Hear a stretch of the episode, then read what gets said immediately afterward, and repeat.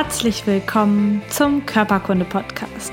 Der Podcast, der sich mit Leidenschaft um Körper und Gesundheit kümmert. Ich bin Lisa Mesters. Schön, dass du dabei bist.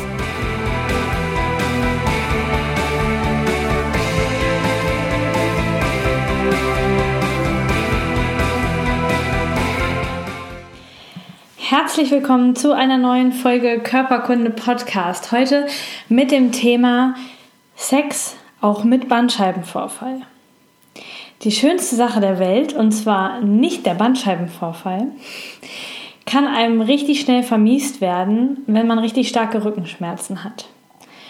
Oder auch wenn der Partner richtig starke Rückenschmerzen hat. Und ich habe das nachgeschaut.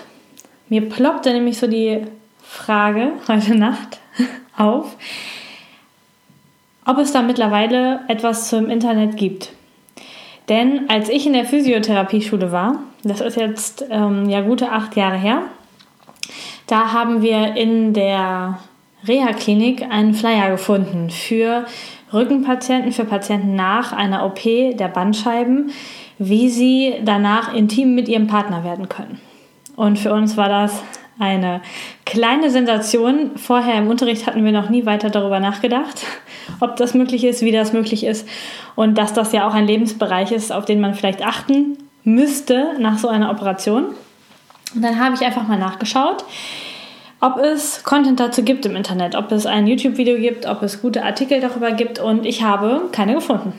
Und deswegen habe ich gedacht, das ist ein super Thema für die Podcast-Folge, da ich schon so viel über Rückenschmerzen gemacht habe und auch über Bandscheibenvorfälle gemacht habe, über Selbsthilfe gemacht habe, ist das, glaube ich, auch ein Lebensbereich, den ich mir mit dir zusammen gut mal angucken kann. Was ist eigentlich mit Sex, wenn man akute Rückenschmerzen, einen Hexenschuss, einen Bandscheibenvorfall oder auch eine Bandscheibenvorfall-OP hinter sich hat? Und natürlich kannst du auch dann Sex haben. Auf was du achten musst, das erkläre ich dir gleich. Ich weiß jedenfalls von Patienten und auch von Angehörigen von Patienten, wie einschränkend es in einer Partnerschaft sein kann, wenn einer von beiden aufgrund von Schmerzen keinen Sex haben möchte oder auch denkt, er könnte keinen Sex haben, weil er sonst Angst hat, weitere Schmerzen zu haben. Und deswegen möchte ich auf rückenfreundliche Sexpositionen heute eingehen. Denn eins ist wohl klar, sexueller Kontakt, Intimität zu deinem Partner ist eine sehr gesundheitsförderliche Sache. Sex fördert einfach die Heilung, stärkt das Immunsystem, bringt unsere Hormone wieder ins Gleichgewicht, fördert den gesunden Schlaf und macht im Idealfall natürlich auch noch Spaß. Wie ich das schon in dem ein oder anderen Video über den Bandscheibenvorfall erwähnt habe, ich habe mehrere zur Lendenwirbelsäule, aber auch zur Halswirbelsäule gemacht, ist es wichtig, dass du den Rücken gerade hältst nach dem akuten Bandscheibenvorfall und natürlich auch nach der Operation, ganz wichtig. Meistens hast du ja auch Einschränkungen, dass du entweder nur stehen und liegen darfst und nicht sitzen, weil du dann die untere Lendenwirbelsäule beugen würdest. Das heißt, es geht um eine aufrechte Wirbelsäulenposition und natürlich auch darum, dass du das aufrecht in Rumpfspannung halten kannst. Also, dass du in der Lage bist, deinen Rumpf etwas zu stabilisieren. Um die untere Wirbelsäule im Fall eines Bandscheibenvorfalls dort zu entlasten, ist es natürlich auch wichtig, dass du keine wilden Bewegungen mit dem Becken machst und auch keine ruckartigen Stoßbewegungen, denn dann kriegst du viel zu viel Erschütterung in den Bereich, der da gerade verletzt ist und wirst wahrscheinlich hinterher Schmerzen haben. Das heißt, du solltest mit den Beckenbewegungen selbst etwas sparsam umgehen in dieser Zeit. Das heißt, du übernimmst, wenn du einen Bandscheibenvorfall hast oder eine OP hattest, den eher passiveren Teil im Geschlechtsverkehr mit deinem Partner. Das brauchst du natürlich nur so lange sein, wie das Ganze frisch ist. Danach könnt ihr das auch mal wieder austauschen. Gleichzeitig sollte dein Partner in seinen Bewegungen so sensibel sein, dass er dir nicht wehtut und dass er merkt, wenn es dir unangenehm wird. Das heißt, es ist jetzt ganz wichtig, dass der sexuelle Kontakt nicht gerade stürmisch und übereinander herfallend ist und ähm, sehr unkontrolliert, sondern eher auf eine kontrollierte, langsame Art und Weise, damit ihr beide wisst, wo die Grenzen sind und damit es dir als betroffener Patient hinterher nicht wehtut. Generell, wenn du eine Bandscheibenoperation hattest, dann sollten drei bis vier Wochen nach der Operation vergehen, bevor du an Geschlechtsverkehr mit deinem Partner wieder denkst. Denn die Wunde, die dort hinten ist, muss natürlich auch erstmal verheilen und deswegen solltest du so eine kleine Schonpause einlegen. Aber dann, nach drei, vier Wochen, kannst du mit rückenschonenden Positionen loslegen. Wenn du mehr über den Verlauf der Bandscheibenvorfall Heilung der konservativen Therapie, vielleicht auch ohne Operation mit Begleitung eines Physiotherapeuten wissen möchtest, dann habe ich dazu noch mehrere Videos gemacht, die ich dir alle in den Show Notes zu dem Podcast und zu dem Video verlinke. In den Positionen, die ich jetzt vorstelle, ist es natürlich immer wichtig zu beachten, wer von beiden Partnern den Bandscheibenvorfall hat. Denn ähm, je nachdem, ob der Mann oder die Frau den Bandscheibenvorfall hatte, sind die Positionen etwas anders. Ich habe sie deshalb genau danach so ein bisschen sortiert.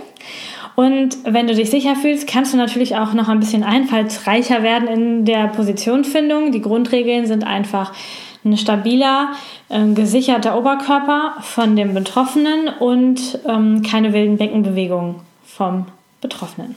Die Variante 1, die ich vorstellen möchte, ist, dass der Mann den Bandscheibenvorfall hat oder Rückenschmerzen hat oder eine OP hatte. Und ähm, da gibt es drei Varianten, die ich dir vorstellen möchte, die sich dann eignen. Und zwar könnte es eine Variante sein, dass die Frau sitzt oder liegt auf einer erhöhten Oberfläche, zum Beispiel einer Küchenzeile oder einem Esstisch oder einer höhenverstellbaren Behandlungsbank und der Mann gerade davor steht. In dem Fall kann er eine stehende Haltung einnehmen, kann seinen, seinen Oberkörper gut kontrollieren und ihr könnt in der Position dann Sex haben. Die zweite Variante wäre, dass der Mann auf dem Rücken liegt und die Frau auf seinem Becken aufsitzt. Die Bewegung geht dabei dann von ihr aus und er liegt auf dem Rücken ziemlich passiv. Die dritte Variante ist die normale Missionarstellung mit nur wenig gehobenem Oberkörper des Mannes und möglichst gestreckten Beinen. Also fast so wie die Cobra-Position aus, meiner, aus meinem Therapievideo für Bandscheibenvorfälle. Also du könntest diese Position im Geschlechtsverkehr sogar als Therapie für deinen Bandscheibenvorfall einsehen. Also die Missionarstellung mit nur leicht erhobenem Oberkörper und möglichst gestreckten Beinen auf der Seite des Mannes. Wenn du meine Beschreibung jetzt nicht ganz verstanden hast, dann geh einfach auf den Link zu meiner Homepage. Da findest du das Ganze auch nochmal als Bild dargestellt, wie diese Positionen aussehen könnten. Wenn die Frau den Bandscheibenvorfall hat oder Rückenschmerzen oder eine OP an der Bandscheibe, dann sehen die Positionen ein bisschen anders aus. Die Position 1 ist ziemlich identisch. Das ist, könnte nämlich einfach die Missionarstellung sein. Also die Frau liegt auf dem Rücken und hat die Beine möglichst wenig angewinkelt. Also nicht ganz angestellt, sondern möglichst wenig angewinkelt. Und der Mann ähm, liegt auf ihr, so wie er mag.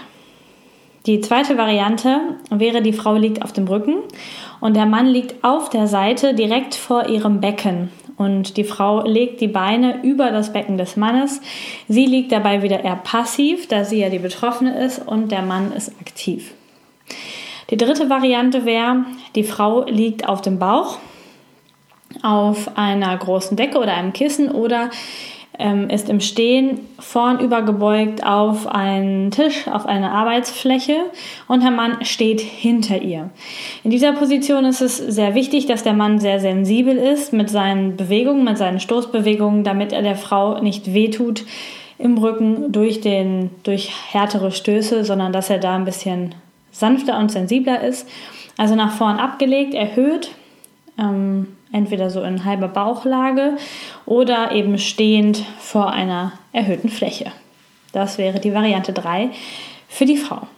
Auf jeden Fall ist es wichtig, dass dir der Sex mit deinem Partner mit Rückenschmerzen ähm, auch Freude bereitet, beziehungsweise dass du nicht während des Geschlechtsverkehrs und auch nicht danach dann wieder Schmerzen bekommst.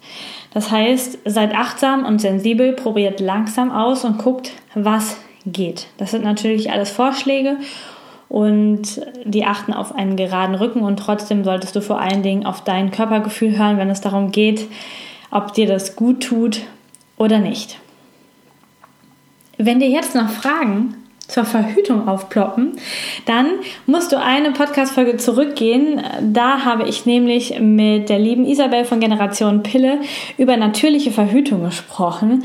Also ähm, um gesündere und natürlichere Verhütungsmethoden und auch sicherere natürlich, äh, Verhütungsmethoden, so natürlichere, sichere und gesündere Verhütungsmethoden als die Antibabypille. Darüber haben wir im letzten Podcast gesprochen. Wenn dich das interessiert, dann klick doch einfach dahin. Ansonsten wünsche ich dir ganz viel Spaß bei allem, was du ausprobieren möchtest. Hinterlass mir gerne eine Rezension, wie dir diese Folge gefallen hat. Und ich freue mich, dich beim nächsten Mal wieder zu sehen oder zu hören. Wenn du Fragen hast, dann kontaktiere mich gerne unter meiner E-Mail-Adresse info@körperkunde.com oder einfach über Facebook. Ich wünsche dir eine schöne Woche und bis dann. Ciao.